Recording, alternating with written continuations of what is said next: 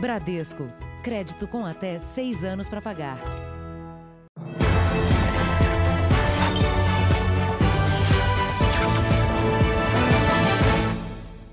Olá, boa noite. Boa noite. Uma empregada doméstica gastou as economias de uma vida inteira e ainda pediu dois empréstimos para repassar 50 mil reais a uma paixão virtual. Ela foi mais uma vítima das quadrilhas de estelionatários que aproveitam um sentimento comum na pandemia: a carência. Ela nem estava à procura de um grande amor, mas estava na rede e foi o suficiente para ser um alvo. Falou assim que estava procurando uma pessoa do Brasil, que ele estava à procura de um relacionamento sério para cuidar dele e ele cuidar da pessoa. O perfil falso dos golpistas é quase sempre o mesmo. Homens bem-sucedidos, com cargos importantes, em busca de uma parceira, normalmente estrangeiros.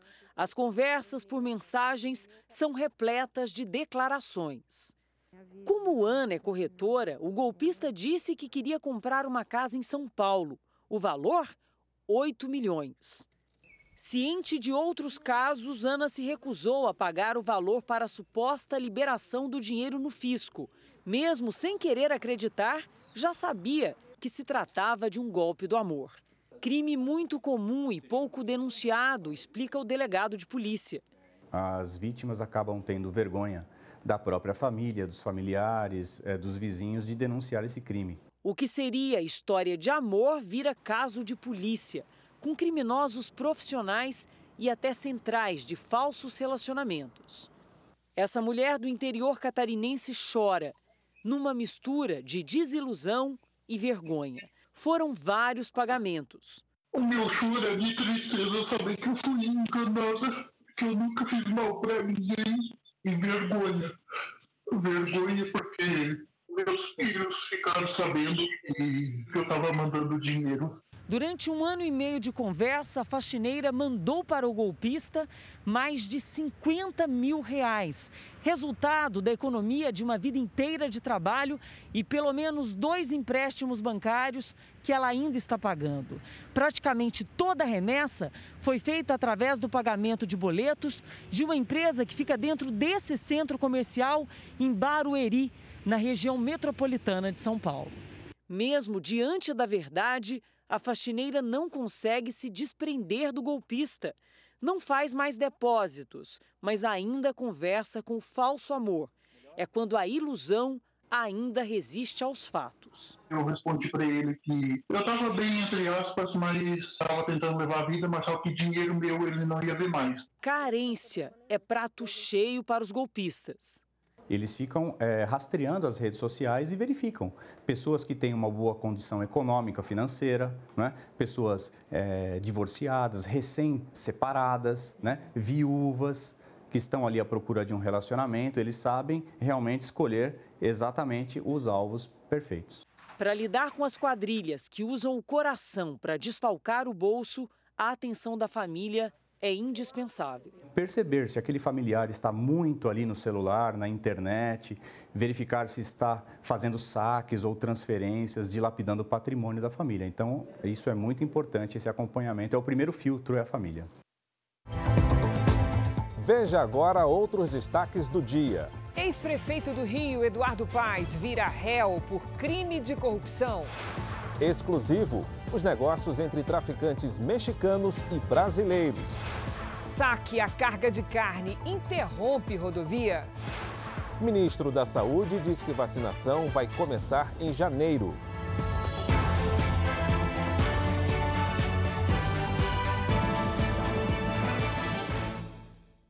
Oferecimento Bradesco. Crédito com até seis anos para pagar.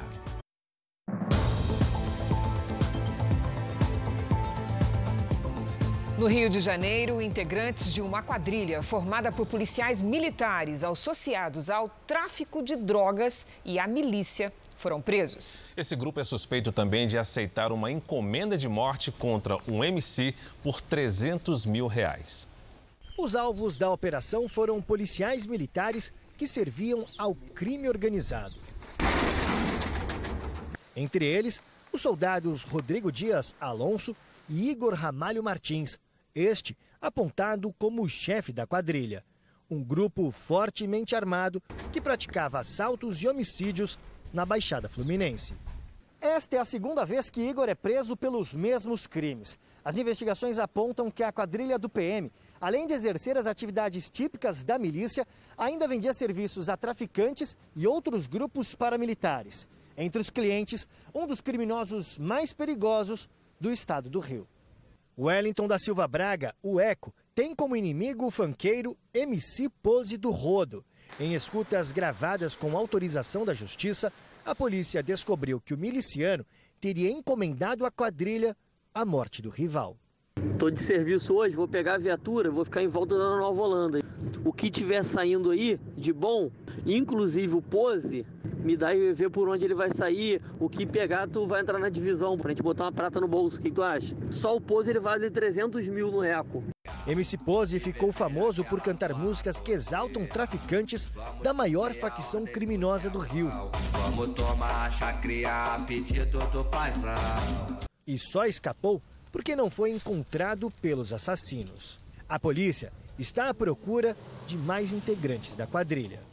É uma agressão criminosa que atua de forma violenta, é, que passeava mesmo no Código Penal, praticando diversas modalidades criminosas, exploração de serviços clandestinos, extorsões por um suposto serviço de segurança, mas que na verdade é mediante violência, grave ameaça. As apreensões de produtos falsificados neste ano em São Paulo já somam um milhão. Segundo a polícia da maior capital do país, muitos criminosos aproveitaram a pandemia para investir na produção de mercadoria pirata e vender na retomada do comércio. Ao longo da Rua Oriente, ponto de comércio popular em São Paulo, apesar de quase tudo ser pirateado ou contrabandeado, ninguém se esforça para esconder nada entre as centenas de barracas de camelôs que vendem de tudo. Entre os compradores, há quem busque os seus desejos por lá. A gente acaba comprando, viu? Mesmo sendo consciente, a gente acaba comprando. Muitos não compram produtos que não venham das lojas, que ficam bem em frente aos camelôs. Tem medo de que o barato saia caro. Nossa, é muito perigoso, né? Principalmente essas coisas assim que passam na pele, eu não compro não. Porque é uma coisa que não tem nota, né? E aí fica meio arriscado você comprar para poder depois revender. Essa região na área central de São Paulo é alvo constante de fiscalização. Roupas, tênis, relógios e perfumes são os produtos mais falsificados. E muitas vezes a pirataria é tão bem feita que é difícil distinguir o que é falso ou verdadeiro. Não há nada falsificado, não, tudo original, ó. CNPJ na loja, cliente compra, pode trocar. A Delegacia Antipirataria do Estado de São Paulo nunca teve tanto trabalho como neste ano. De janeiro a agosto, quase um milhão de produtos falsificados foram apreendidos. Segundo a polícia, nos últimos seis meses de pandemia, houve um aumento na fabricação de produtos piratas, que agora estão sendo vendidos com a reabertura do comércio. Esperava-se uma retomada do comércio, uma retomada, retomada das atividades. Então, enquanto isso, esses produtos foram é, é, produzidos, né, foram criados a fim de abastecer o comércio quando houvesse, então, essa retomada. Hoje, em Porto Alegre, a Polícia Federal localizou um depósito de produtos importados, sem comprovação de origem e de recolhimento de impostos. Dois homens foram presos em flagrante foram apreendidos centenas de smartphones, relógios e computadores. A mercadoria está avaliada em mais de 2 milhões de reais. A terça-feira foi marcada pelas imagens de um saque. Uma multidão invadiu um caminhão acidentado e levou quilos e mais quilos de carne. O caminhão tombou na rodovia Regis Bittencourt, na Grande São Paulo, no início da manhã. A motorista disse que o trânsito parou de repente na rodovia. Ela tentou frear, mas para não bater em outros veículos, jogou o caminhão no acostamento. O veículo tombou. Ela teve ferimentos leves. Logo, o veículo foi tomado por pessoas que saquearam parte da carga. Me ameaçaram, me ameaçaram com arma, tentaram querer me bater, tentaram colocar fogo no bujão de gás que eu tenho coisa tentaram, fizeram de tudo. A polícia foi chamada e dispersou boa parte das pessoas em torno do veículo. Em momento algum, a seguradora liberou qualquer coisa para a multidão. Isso aí foi invasão, foi roubo, foi saque. No começo da tarde, uma multidão se concentrou no local do acidente. Um motorista tentou retirar o caminhão, mas o veículo tombou pela segunda vez. Houve mais uma tentativa de saque e confusão. O helicóptero da Record TV flagrou o momento em que dezenas de pessoas arrombam a porta do baú de cargas. A polícia usa spray de pimenta para afastar os saqueadores e depois joga uma bomba de efeito moral dentro do baú do caminhão para obrigar as pessoas a saírem. De acordo com a seguradora responsável pela carga, o valor total da carne transportada era de 330 mil reais. O prejuízo é estimado entre 30 e 40 mil. As pessoas que invadiram o caminhão cometeram crime de furto qualificado e estão sujeitas a uma pena de até um ano de prisão. Isso não justifica, entendeu? O cara vir pegar uma peça de 100 quilos de carne, ele não vai comer tanta carne dessa na vida dele. Que imagens. Violência doméstica. Os registros sempre despertam revolta. Agora, a denúncia vem da Bahia. E só esse ano, Cris, quase 9 mil vítimas pediram proteção contra os agressores no estado. A violência doméstica foi registrada em vídeo. O filho do casal, uma adolescente de 13 anos, flagrou com o celular o momento em que o pai ataca a mãe. A mulher ainda foi jogada do alto dessa escada. O companheiro fugiu. Os dois viveram juntos por 14 anos e estavam separados há cinco meses. Ela cobrava a pensão alimentícia do filho quando foi agredida. O que ele fez com minha irmã é brutal, é de uma covardia imensa. Lucileide da Silva Santana, de 37 anos, está internada neste hospital. Teve lesões por todo o corpo. Ela gravou um vídeo para o Jornal da Record. Um monstro me batendo. Batendo no meu rosto, meu filho vendo. Ao longo do relacionamento, Lucileide prestou três queixas contra o então companheiro, mas acabou voltando atrás e manteve a relação. Agora já pediu uma medida protetiva à justiça para que o agressor não se aproxime dela. Casos cada vez mais comuns. Só este ano, mais de 8.600 mulheres fizeram o mesmo na Bahia. Esta outra mulher esteve hoje na delegacia para pedir uma medida protetiva contra um ex-companheiro. O vídeo mostra o momento em que ela é agredida no meio da rua após se recusar a beijá-lo.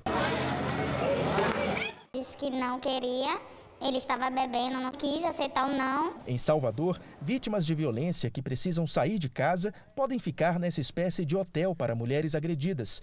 Este ano, 25 já procuraram acolhida aqui. A mulher chega agredida, a mulher chega com autoestima baixa, a mulher chega com a família praticamente destruída. Foi aqui que Lívia começou a reconstruir a vida ao lado dos filhos. Importante também as pessoas se encorajarem e saber que tem apoio. Um suposto esquema de fraude no auxílio emergencial foi desmantelado hoje. Um dos suspeitos teria retirado até 30 mil reais em saques irregulares. E o pior, o dinheiro deveria ir para as pessoas que precisam do benefício. Os agentes cumpriram quatro mandados de busca e apreensão e duas pessoas foram presas.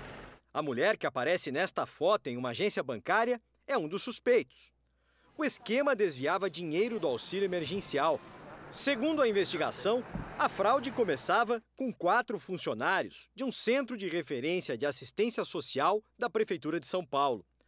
Eles usavam CPFs reais para fazer cadastros falsos do benefício no site da Caixa Econômica Federal e direcionavam os cartões de saque para os endereços indicados pela quadrilha. Por telefone, os criminosos faziam outra etapa do cadastramento o passo seguinte era cadastrar as senhas dos cartões em agências lotéricas. E aí havia outra fraude. Dois funcionários de duas lotéricas participavam do esquema. Eles registravam no sistema as senhas escolhidas pela quadrilha. Recebiam 30 reais por cada cartão desbloqueado. E aí os criminosos só precisavam esperar o dia de pagamento do auxílio emergencial para sacar o dinheiro. No dia que o governo federal libera o benefício, no primeiro horário, eles promovem o saque desses benefícios. Segundo a investigação, só um dos suspeitos teria feito quase 50 saques, com um valor total em torno de 30 mil reais. A Polícia Federal identificou até agora 12 mil cadastros com indícios de fraude. Sem dúvida, num primeiro momento, aconteceu de o real beneficiário procurar a instituição financeira e quando foi sacar, alguém já tinha sacado em seu lugar. O esquema desviava dinheiro que deveria ajudar brasileiros em dificuldades durante a pandemia. Um programa emergencial em que o governo investiu até agosto mais de 250 bilhões de reais. Nós vamos agora aos números de hoje da pandemia no Brasil. Segundo o Ministério da Saúde, o país tem 4 milhões 162 mil e 73 casos de Covid-19. São 127.464 mortos. Foram 504 registros de mortes nas últimas 24 horas. Também entre ontem e hoje, 41.670 pessoas se recuperaram. No total, já são 3 milhões 397 mil 234 pacientes curados e 637 mil 375 seguem em acompanhamento. As escolas do estado de São Paulo, em cidades que estão na fase amarela, podem reabrir a partir de hoje para aulas de reforço. As classes presenciais devem voltar em outubro. No Rio Grande do Sul, a retomada das aulas presenciais já está autorizada, mas nem todos vão voltar. Nesta escola de educação infantil, os protocolos de segurança são rígidos. Os alunos precisam higienizar as mãos e esterilizar os sapatos antes de entrar na sala de aula. Já os professores devem usar máscaras, toucas e óculos de proteção. A turma maior que eu tenho aqui é com 16 crianças, né? E daí fica 8 de manhã, 8 de tarde. 11 regiões do Rio Grande do Sul que estão classificadas em bandeira amarela ou laranja, com risco baixo ou médio para o coronavírus, estão autorizadas a retomar o ensino presencial.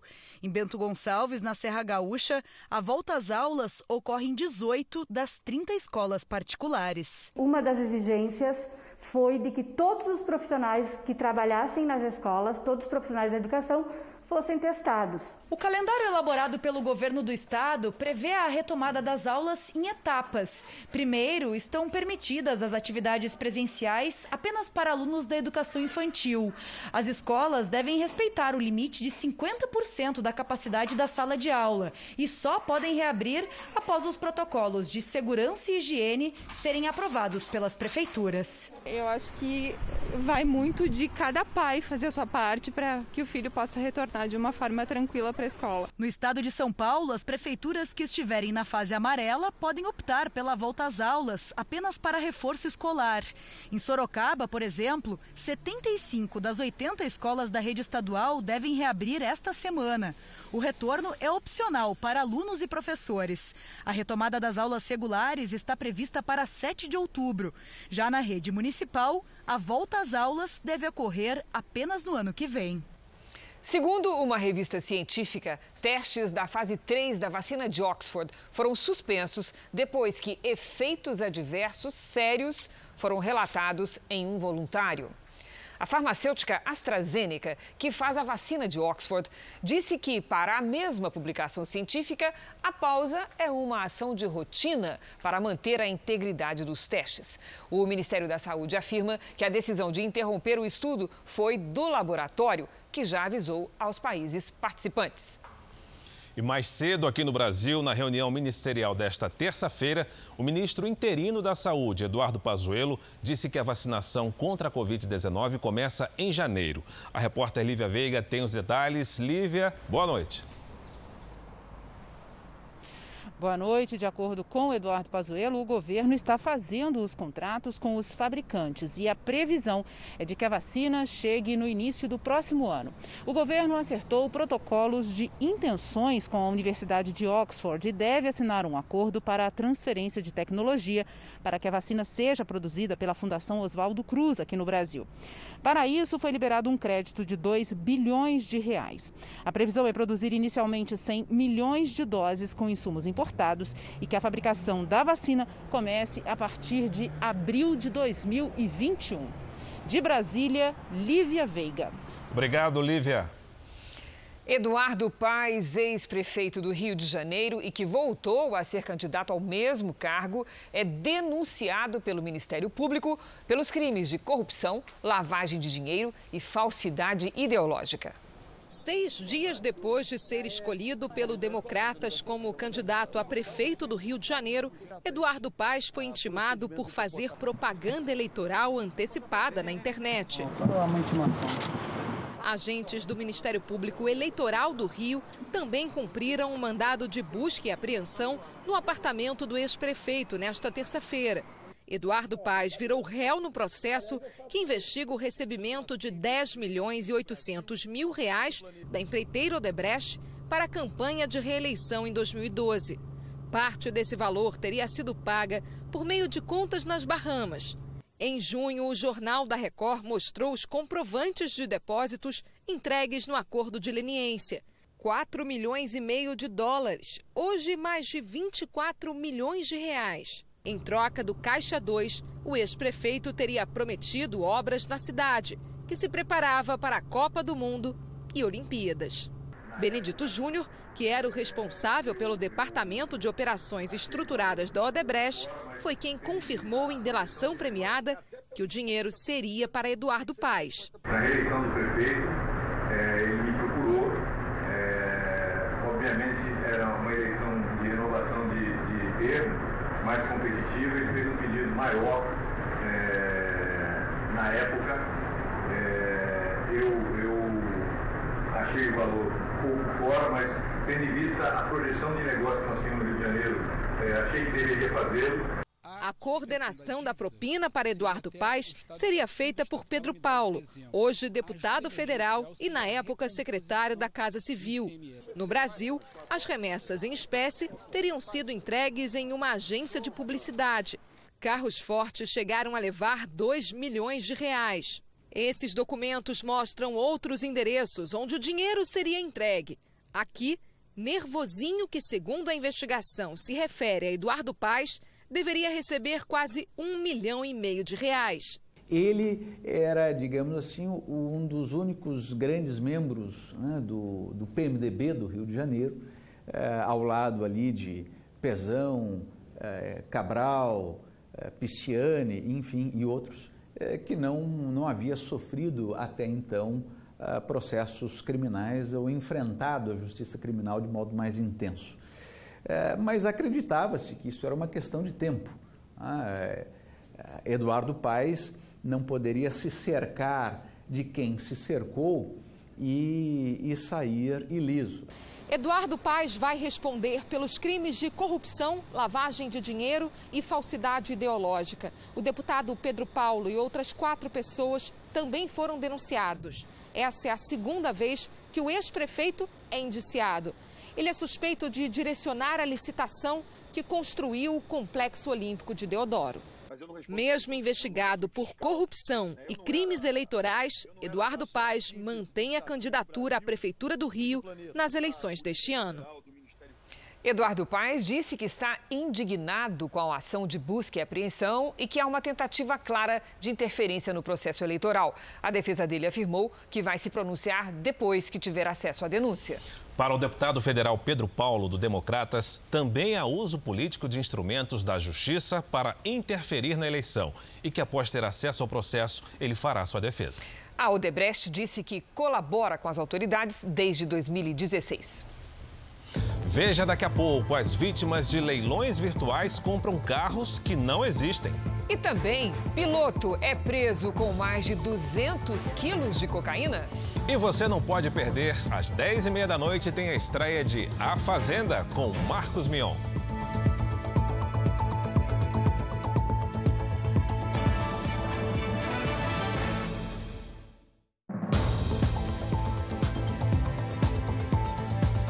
Presidente Bolsonaro afirmou hoje que o governo se mobilizou para tentar reduzir o preço dos alimentos no supermercado. Ele também participou de uma reunião que discutiu a desoneração da folha de pagamento. As negociações para a derrubada do veto são feitas pelo líder do governo no Congresso, senador Eduardo Gomes. Mesmo com o cancelamento da reunião de líderes que estava prevista para hoje e da sessão do Congresso desta semana, as conversas avançaram. Nós estamos próximos de um acordo, é evidente que tudo isso só pode ser feito com o aval e a participação do presidente Jair Bolsonaro e do Ministério da Economia.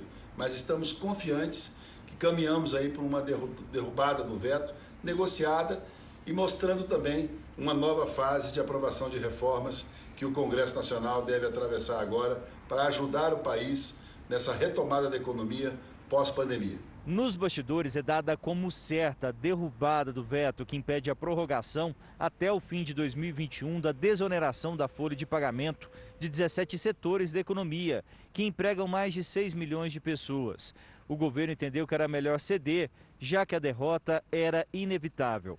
Fontes do Palácio do Planalto afirmam que, para fechar o acordo, faltam definir as contrapartidas. Vai prevalecer o bom senso por parte do governo federal para que todos nós possamos colocar em pauta, votar, derrubar o veto e dar essa tranquilidade, essa segurança necessária para que todos possam ter a visão dos seus custos em 2021 com a aplicação correta em novos investimentos a alegação do Ministério da Economia é que a desoneração da folha não poderia ser prorrogada, porque iria ferir a lei de responsabilidade fiscal, ao prever renúncia de receitas, sem o cancelamento de despesas. A votação que deve derrubar o veto e manter a desoneração está prevista para a semana que vem. Derrubar o veto é fortalecer a perspectiva de geração de empregos, é fortalecer a perspectiva de geração de investimentos e vai ao encontro daquilo que o próprio governo tem dito que quer desonerar a folha,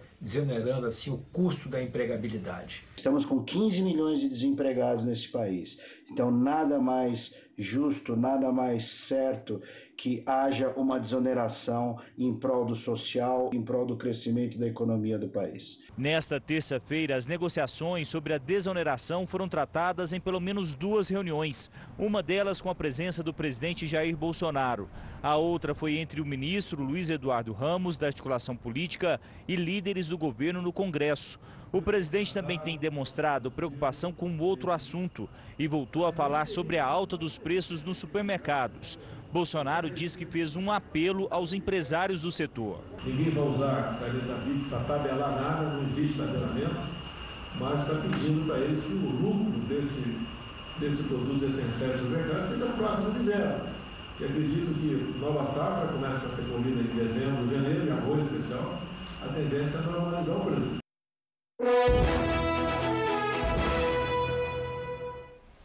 O Tribunal Superior Eleitoral apresentou hoje as medidas de segurança contra o coronavírus para proteger eleitores e mesários nas eleições de novembro. O plano de segurança sanitária foi desenvolvido em parceria entre o Tribunal Superior Eleitoral, a Fundação Oswaldo Cruz, a Fiocruz, e dois hospitais de São Paulo. O presidente do TSE, Luiz Roberto Barroso, ouviu médicos e especialistas para elaborar medidas de proteção para os eleitores. O eleitor que não seguiu o protocolo de segurança não será habilitado a votar. Simples assim. Nós temos regras e o eleitor deve ter a consciência de que é, para muitas coisas na vida você deve respeitar o livre-arbítrio, a autonomia das pessoas. Mas se envolver a segurança de outras pessoas, você tem que seguir as regras. Portanto, nós estamos zelando pela proteção dos mesários também. E, por isso, quem não seguir o protocolo não vai ser habilitado a votar. O primeiro turno, em 15 de novembro, contará com mais de 95 mil locais de votação. O TSE estima a participação de quase 148 milhões de pessoas. Serão necessários mais de 2 milhões de mesários. Entre as principais medidas sanitárias, o TSE adotará mudança no horário de votação. O período será ampliado em uma hora com início às 7 da manhã e término às 5 da tarde. Prioridade entre 7 às 10 horas da manhã para os grupos de risco, como idosos. Distanciamento mínimo de um metro nas filas, demarcado entre eleitores e também nos pontos de contato com os mesários. O TSE fornecerá máscaras aos mesários para troca a cada quatro horas, além de viseiras plásticas e álcool em gel para higienização das mãos. Haverá álcool em gel em todas as sessões eleitorais para que o eleitor use antes e depois de votar. O uso de máscara será obrigatório em todas as sessões. A dica principal é para que o eleitor leve a própria caneta para assinatura do caderno de votação, evitando assim possível contaminação. O TSE optou por não medir a temperatura dos eleitores para evitar aglomerações. O custo alto para a compra dos termômetros também foi levado em consideração. Apesar de todo o trabalho dos últimos anos para criar a identificação biométrica, o sistema será desabilitado nessas eleições para reduzir riscos de contágio. As urnas serão desinfetadas por técnicos especializados. O Conselho Nacional do Ministério Público puniu o procurador Deltan Dallagnol por postagens nas redes sociais contra o senador Renan Calheiros. Ao vivo de Brasília, a repórter Nathalie Machado tem os detalhes. Boa noite, Nathalie. Oi, Cristina. Oi, Fara. Boa noite. Boa noite a todos. O placar foi de 9 a 1 e Dallagnol recebeu a pena de censura, a segunda numa escala de quatro punições possíveis para membros do Ministério Público. Os conselheiros entenderam que o ex-coordenador da Força Tarefa da Lava Jato no Paraná ultrapassou os limites da crítica ao publicar em uma rede social durante a eleição para a presidência do Senado no ano passado que a pauta anticorrupção não avançaria caso Renan Calheiros fosse eleito. Quem acabou eleito foi Davi Alcolumbre. E hoje era a última sessão para o julgamento do caso aqui no Conselho Nacional do Ministério Público, antes da prescrição. Dallagnol voltou hoje às redes sociais, se manifestou e criticou a decisão, disse que vai recorrer ao Supremo. Já Renan Calheiros também se manifestou e disse que achou a punição branda. Veja o que disse o senador. Essa decisão do CNMP que condena Deltan Dallagnol, apesar de branda, ela é o primeiro passo para que nós possamos responsabilizá-lo por danos morais causados a mim. Ele fez várias investigações sem prova, o Supremo já arquivou mais de dois terços para me tornar multi-investigado e, com isso, prejudicar a minha imagem em qualquer eleição.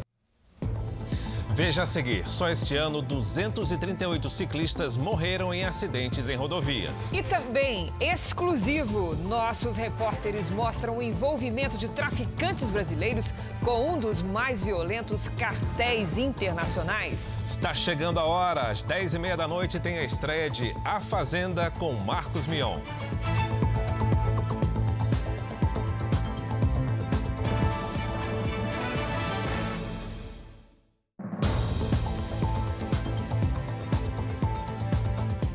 Os incêndios florestais que atingem a Califórnia já destruíram esse ano o equivalente a 800 mil campos de futebol. É a maior área devastada em três décadas. Mais de 14 mil bombeiros tentam combater pelo menos 20 focos por todo o estado. No condado de Fresno, mais de 50 pessoas ficaram presas entre as chamas. Pelo menos 5 mil casas estão ameaçadas pelo fogo e centenas de famílias foram obrigadas a deixar a região. A Califórnia enfrenta uma onda de calor com temperaturas que já chegaram a 49 graus.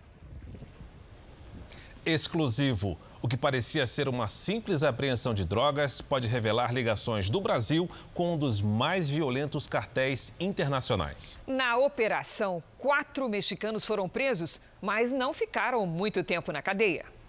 No celular de um mexicano preso com drogas, a negociação de compra de cocaína de criminosos brasileiros. Na hora do teste de pureza, como é chamado esse procedimento, um homem orienta em espanhol uma pessoa a segurar direito a colher. Você está dobrando a cuchara endereça Aí. Eles querem checar se a droga tem qualidade para o tráfico internacional. Repare que os brasileiros parecem ter intimidade com os mexicanos. O homem convida os estrangeiros para um baile funk que aconteceria no Guarujá, litoral paulista. Se você quiser vir, nós te leva lá e te apresenta os MC todo. Os vídeos obtidos com exclusividade pelo Núcleo de Jornalismo Investigativo da Record TV foram encontrados no celular deste homem, Manuel Alejandro Luiz Leon, ele foi preso ao lado de outros três mexicanos, um brasileiro e um colombiano, acusados de traficar 90 quilos de cocaína, achado com eles em Vargem Grande Paulista, região metropolitana de São Paulo. As prisões levantaram suspeita até da polícia antidrogas norte-americana, que logo ofereceu ajuda no caso. Mesmo assim, a justiça condenou apenas o brasileiro, William Jefferson de Carvalho, a 13 anos de prisão.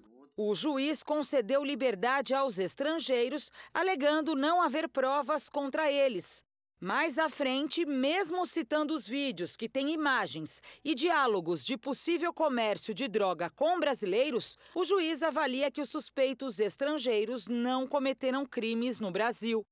Os quatro mexicanos que foram soltos são suspeitos de fazer parte do cartel Jalisco Nova Geração.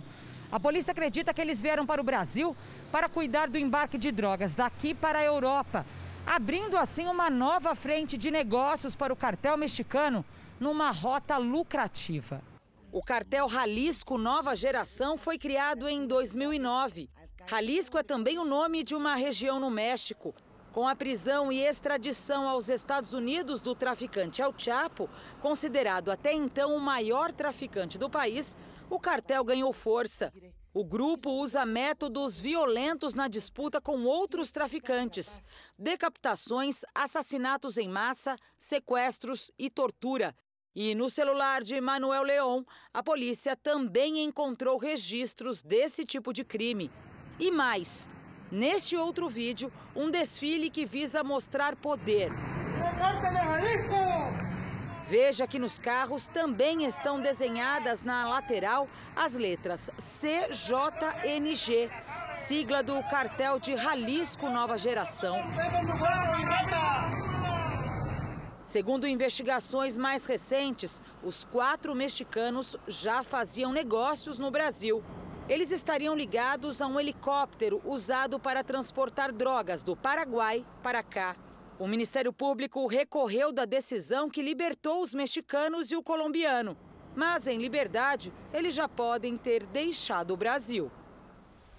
A situação é tensa em assentamentos no interior da Bahia. Famílias estão sendo expulsas, casas foram incendiadas, equipamentos agrários destruídos e funcionários do INCRA estão impedidos de trabalhar. São mais de 100 homens da Força Nacional e da elite da Polícia Federal em uma operação no sul da Bahia. Nas últimas duas semanas, a tensão aumentou nos assentamentos da região. Famílias foram expulsas dos lotes, casas incendiadas, tratores destruídos e oito pessoas feridas.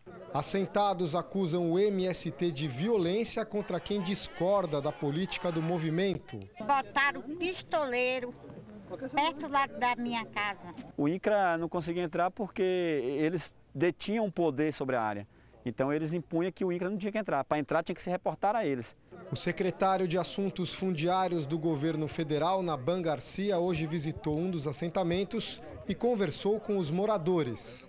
Por ordem judicial, por determinação judicial, houve aqui uma reintegração de posse, onde a Força Nacional veio aqui para fazer, para cumprir a lei e restabelecer a ordem. A reintegração de posse de uma escola que era ocupada pelo MST foi comemorada pelos moradores do assentamento. Maravilhoso, maravilhoso.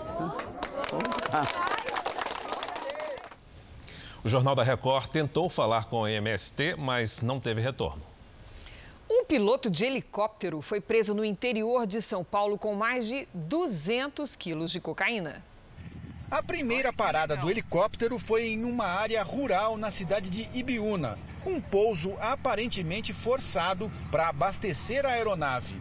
A situação chamou a atenção dos moradores do sítio, que se aproximaram gravando, mas não foram bem recebidos pelo piloto. Não pode?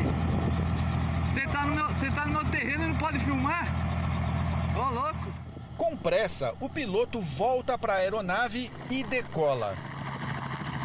A aeronave seguiu para a cidade de Piedade, onde pousou em outro sítio.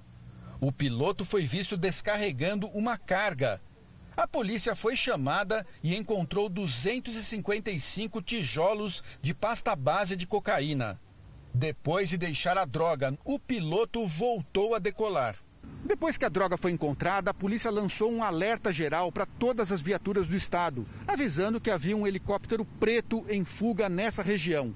E a aeronave não foi longe. 20 minutos depois, reapareceu voando baixo aqui em Biúna e pousou neste terreno que fica a cerca de 30 quilômetros do local onde a cocaína tinha sido escondida. Os policiais cercaram a área e prenderam o piloto quando ele se preparava para fugir a pé. O piloto é de Goiânia e foi preso em flagrante por tráfico. Ele não contou à polícia a procedência da droga, apenas disse que tinha sido contratado para deixar a carga na cidade de Piedade e não deu mais detalhes. Aparentemente, pelas fotos é, que, que os policiais tiraram no local dos fatos, elas foram realmente jogadas de uma forma rápida, é, não, não foi algo planejado, então é, era uma vala onde os tijolos foram amontoados de uma forma bem rápida.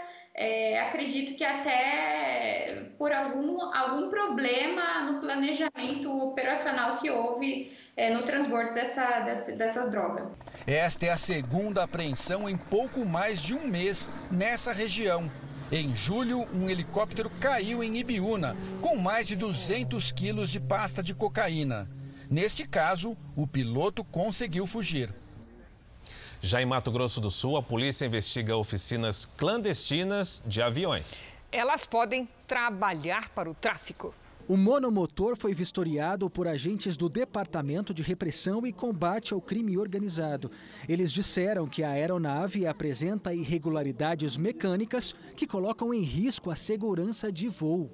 Nós temos peças que estão instaladas sem, sem que estejam é, indicadas nas cadernetas oficiais. Nós temos adaptações, nós temos vazamentos que já nos indicaram como é que essa aeronave chegou a esse local é, voando. Além disso, esta adaptação chamou a atenção.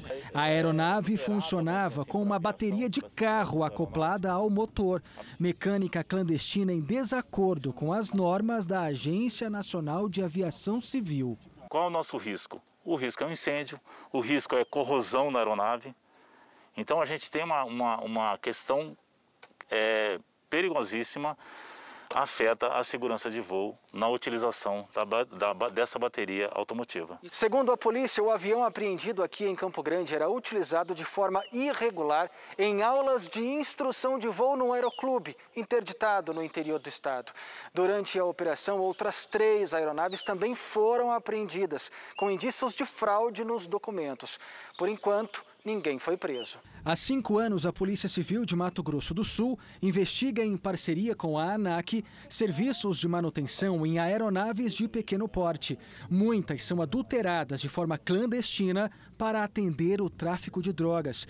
O estado faz fronteira com a Bolívia e o Paraguai, principais países fornecedores de maconha e cocaína na América do Sul.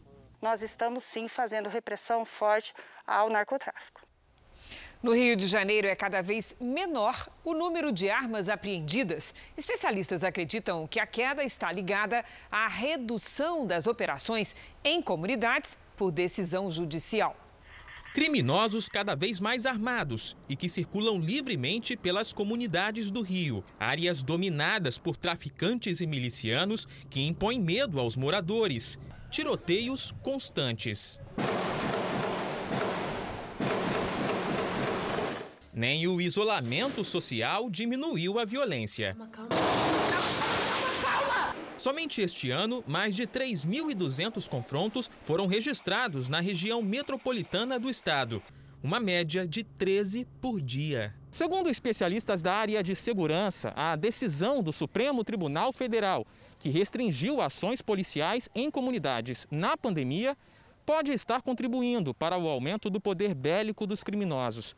As armas, que antes eram apreendidas nessas áreas, hoje estão guardadas e são usadas em diversos crimes. Essa arma não só está retida, segura nas mãos do criminoso dentro da comunidade, como essas armas descem, vamos chamar, para o asfalto, para prática diversas de ilícitos. A redução nas apreensões já aparece. Até julho deste ano, 530 armas foram apreendidas no estado. No mesmo período de 2019, foram mais de 800. Os especialistas alertam: evitar que o armamento caia nas mãos dos criminosos é urgente. Ações de inteligência, como a Blitz da Polícia Rodoviária Federal em agosto, na rodovia Presidente Dutra, que liga Rio a São Paulo, são consideradas estratégicas. Essa foi a maior apreensão feita pela corporação nos últimos 10 anos. A polícia, ela trabalha num sistema de buscar informações e reprimir o tráfico. O que tem de ser feito é de se dar mais autonomia à atividade policial para que ele possa desenvolver, sim, a sua atividade repressora. Três pessoas foram presas no Paraná por contrabando de carros de luxo para o Brasil. Alguns dos modelos esportivos valem mais de 2 milhões de reais. O pátio da Polícia Federal em Maringá, a 420 quilômetros de Curitiba, parecia uma concessionária de luxo. Juntos, os quatro carros apreendidos estão avaliados em 7 milhões de reais. Só essa Ferrari 2013 custa mais de 2 milhões. A Polícia Federal descobriu que eles foram contrabandeados para o Brasil. Os criminosos importavam os modelos da Europa para o Paraguai.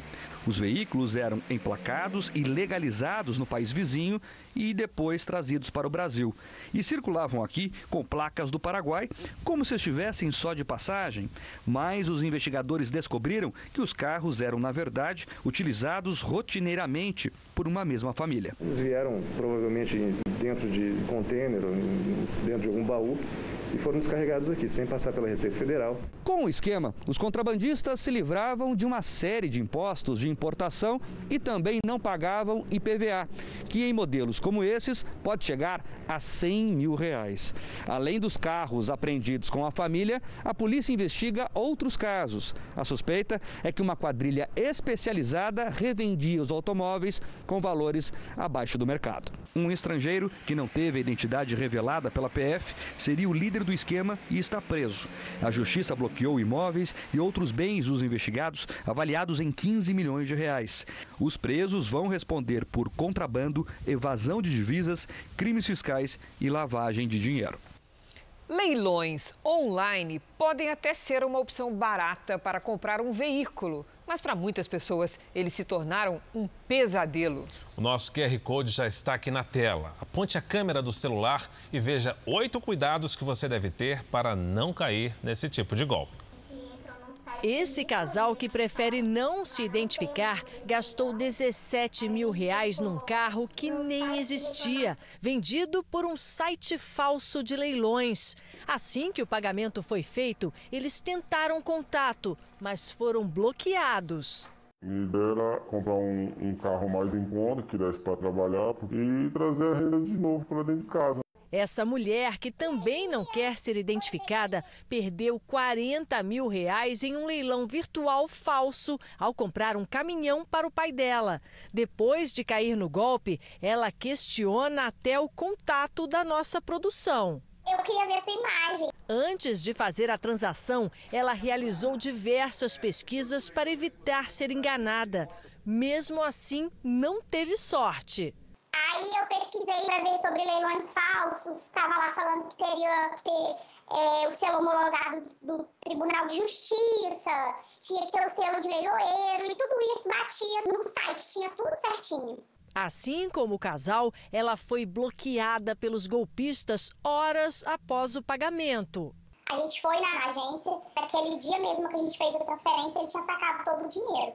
Em todo o país, as denúncias de falsos leilões cresceram mais de 900% de janeiro a junho deste ano, em comparação ao segundo semestre do ano passado. Os golpes ficaram mais frequentes desde o início da pandemia. Não é que as pessoas estão caindo em leilões e tendo golpes em leilões, estão, indo, é, é, estão caindo em sites falsos de leilão. No mês passado, a Polícia Civil de São Paulo prendeu sete suspeitos de praticar esse tipo de crime. No meio dessa pandemia, todo mundo na comodidade de casa tentava arrematar um, um veículo, um sonho de consumo, e de casa, não podia visitar o lote. São muito convincentes por internet, por telefone. Parecem confiáveis, mas não confie. Com o calor que está fazendo em boa parte do país, chama atenção o alto número de mortos e desaparecidos em rios e praias. Segundo os bombeiros, boa parte dos acidentes acontece por imprudência. Em Salvador, o helicóptero dos bombeiros sobrevoou a praia de Estela Mares à procura de um jovem desaparecido. Um homem que tentou salvar o rapaz também se afogou e não resistiu.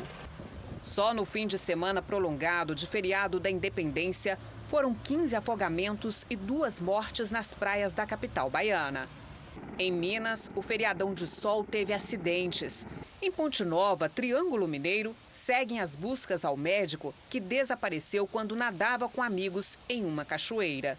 Estas são as últimas imagens de Arthur Alves Pereira, de 31 anos, pouco antes de desaparecer. Durante as buscas, outro pedido de socorro.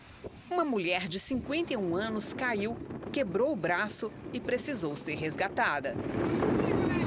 Segundo os bombeiros, boa parte dos acidentes acontece por imprudência dos banhistas.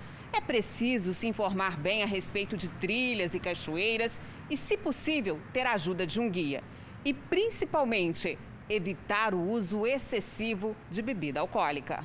Boa parte dos acidentes está associada ao consumo desmedido de bebidas ou de alimentação ou até de uma fragilidade da pessoa em relação ao desafio de atravessar uma correnteza. Então, toda cautela é pouca ao se associar o lazer momento de distração, de diversão, com os perigos que existem nas cachoeiras. No Guarujá, litoral de São Paulo, foi encontrado o corpo do PM aposentado José Cláudio Mantovani, de 60 anos. Desde o último sábado, 16 pessoas morreram afogadas no estado, nove em praias e sete em lagoas e represas. Duas ainda estão desaparecidas. Este ano, o número de ocorrências no litoral paulista aumentou 50% no feriado da Independência. Verificar que as pessoas elas não ficaram fixadas na areia, né? em que pese algumas ficaram, mas muitas delas ficaram na faixa de água. E a faixa de água com a corrente de retorno é muito perigosa. A região sul do Brasil registra o inverno mais chuvoso dos últimos 59 anos. Já o centro-norte sofre com o tempo seco e as queimadas. Está conosco a Lidiane e esse calorão segue em frente, Lidiane, pelo país? Infelizmente sim, viu, Cris? Boa noite para você, para o Fara, para todo mundo que nos acompanha. Porto Velho foi tomada pela fumaça das queimadas em Rondônia e estados vizinhos. Este ano já foram registrados 4.899 focos. A operação, tanto nos portos quanto nos aeroportos, está prejudicada. No Pantanal Mato Grossense, os incêndios seguem sem controle na pior seca em 47 anos. As chamas já consumiram uma área equivalente a 14 vezes a cidade de São Paulo. E isso acontece porque os ventos no alto da atmosfera desviam as frentes frias para o oceano e a chuva não se forma. A quarta-feira será de sol e muito calor na maior parte do Brasil. Não chove há mais de 100 dias na região central, principalmente em Goiás, Mato Grosso e no Tocantins. No sul, tem risco de temporais e alerta para granizo no interior gaúcho. No extremo norte e no litoral do Nordeste, as famosas pancadas continuam. Em Porto Alegre, máxima de 21 graus. No Rio de Janeiro, faz até 33. Em Campo Grande, 37. 26 em Salvador e até 38 em Palmas. Em São Paulo, mais um dia de muito calor com baixa umidade. Máxima amanhã de 31 graus, Cris. Puxa vida. Obrigada, Lídia. Até amanhã. Nos Estados Unidos, o presidente Trump atacou o grupo Black Lives Matter por intimidar um casal em um restaurante e aproveitou para criticar o candidato adversário Joe Biden. O vídeo já tem quase 6 milhões de visualizações. Ele mostra os manifestantes do grupo Black Lives Matter, Vidas Negras Importam, chegando a um restaurante onde diversas pessoas almoçavam em Pittsburgh, na Pensilvânia. Os clientes deixam o local e o grupo cerca um casal de idosos. Sem fazer nada, os dois são ofendidos com palavrões, gestos obscenos e acusados pelo que os ativistas chamam de construção de uma sociedade racista. O casal não reage. Na sequência, uma mulher intimida os idosos, pega uma cerveja da mesa deles e bebe. O grupo ainda xinga outros clientes e quebra pratos e copos. O presidente Trump tem manifestado preocupação com o fato de que protestos contra o racismo e a ação da polícia estejam servindo para promover atos de violência. Nas últimas semanas, várias cidades americanas têm sido palco de crimes durante as manifestações. Por uma rede social, o presidente disse que a agressão de integrantes do grupo Black Lives Matter foi promovida, na verdade, por anarquistas e não manifestantes. Diz que eles são eleitores de Joe Biden, seu adversário nas eleições de novembro, o que não é possível provar. E acusou o oponente de não ter controle sobre a situação nem nada a dizer sobre o assunto. Até o momento, Biden não se pronunciou. Com seis meses de pandemia, o mercado voltou a dar sinais de retomada e cresceu o número de trabalhadores em busca de emprego. É mais gente na disputa por uma vaga. e mais empresas na batalha pela sobrevivência. Foi uma reviravolta que garantiu a sobrevivência da empresa. Com máscaras e camisetas feitas de um novo tecido, a fábrica cresceu em plena pandemia. A gente lançou a linha antiviral em parceria com o laboratório de nanotecnologia parceiro nosso, que já trabalhava com a gente na linha antibacteriana, né? Então, com produtos capazes de evitar o odor por ter essas nanopartículas de prata. As vendas são feitas online, mas o atendimento por aplicativo é personalizado.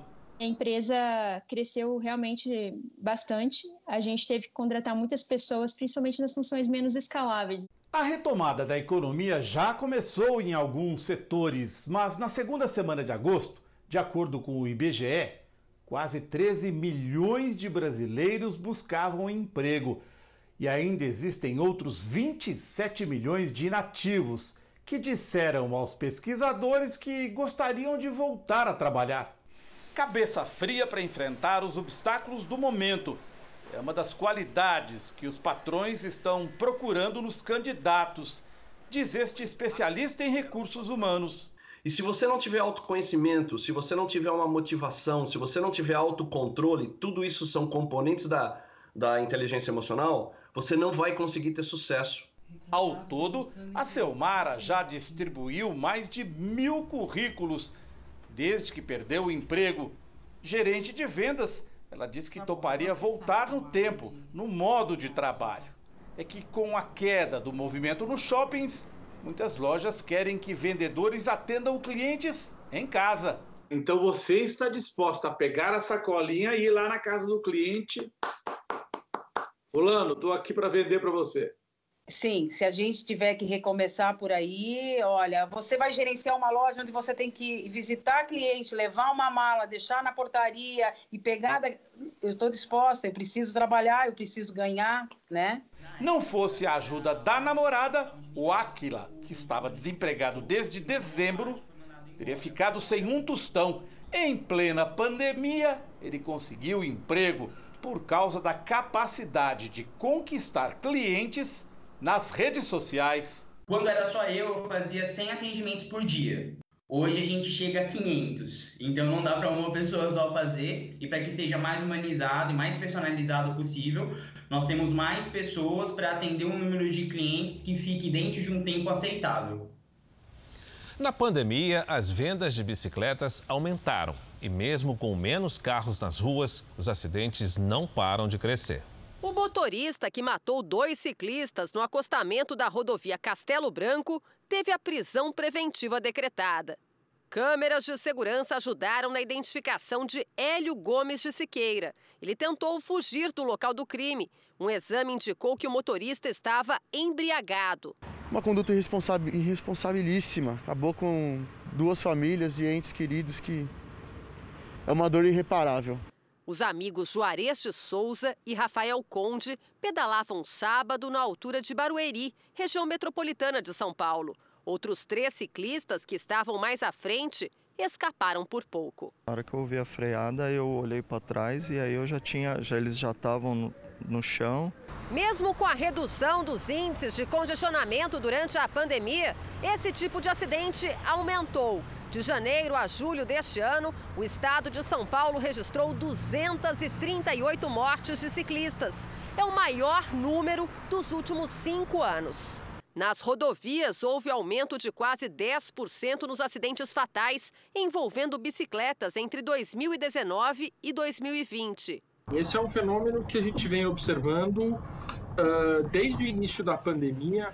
Infelizmente, é, muitos motoristas Uh, por conta, inclusive, às vezes, de não ter congestionamento e por ter muitas vezes a via pública mais aberta, acabam compensando nas altas velocidades.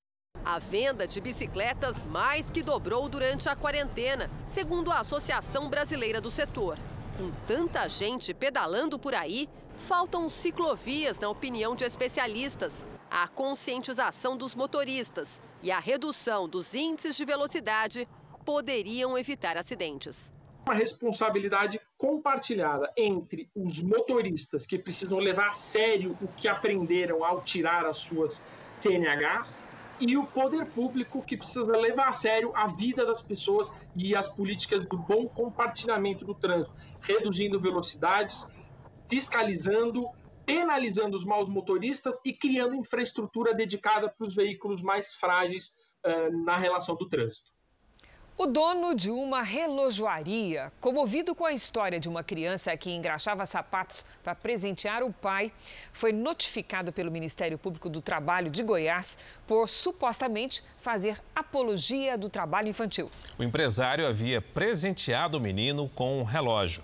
O gesto de solidariedade foi visto e aprovado por milhões pela internet.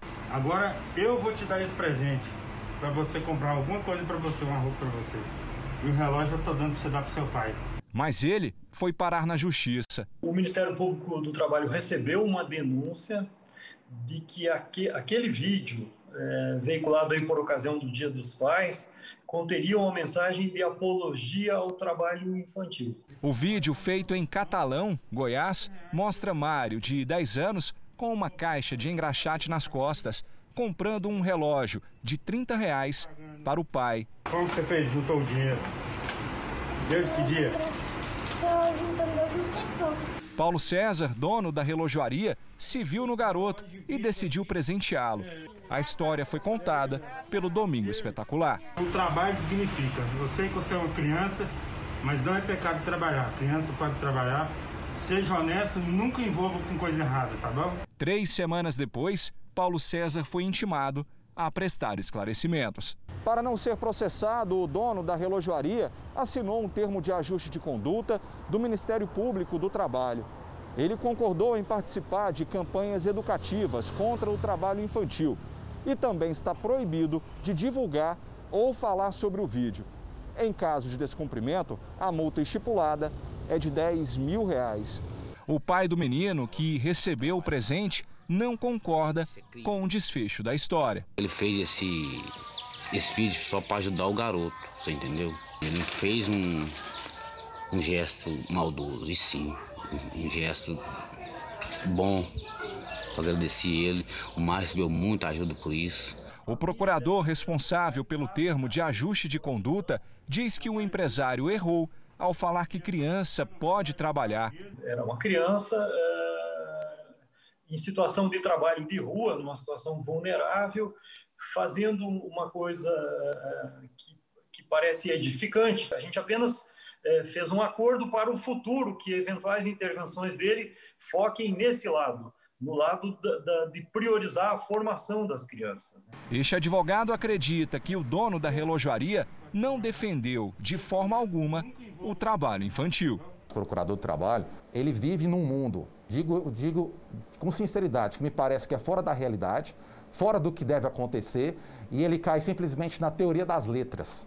Porque ter a ousadia de falar que o Paulo César cometeu incitação ao trabalho infantil é completamente fora da realidade do que o povo brasileiro tem como correto. Na Arábia Saudita foi inaugurado um centro veterinário inusitado. É o maior hospital do mundo para tratar camelos. E caso você não saiba, Fara, os camelos têm duas corcovas e os dromedários só uma. Mas no Oriente Médio, todos são conhecidos como camelos mesmo. Vista do alto, parece até uma fazenda convencional. Mas a área, que se estende por 70 mil metros quadrados, é, na verdade, um centro de tratamento para pacientes especiais. O Hospital Veterinário de Salam foi criado em julho com um investimento equivalente a 190 milhões de reais. E o atendimento é exclusivo para um dos animais mais importantes da Arábia Saudita, o camelo.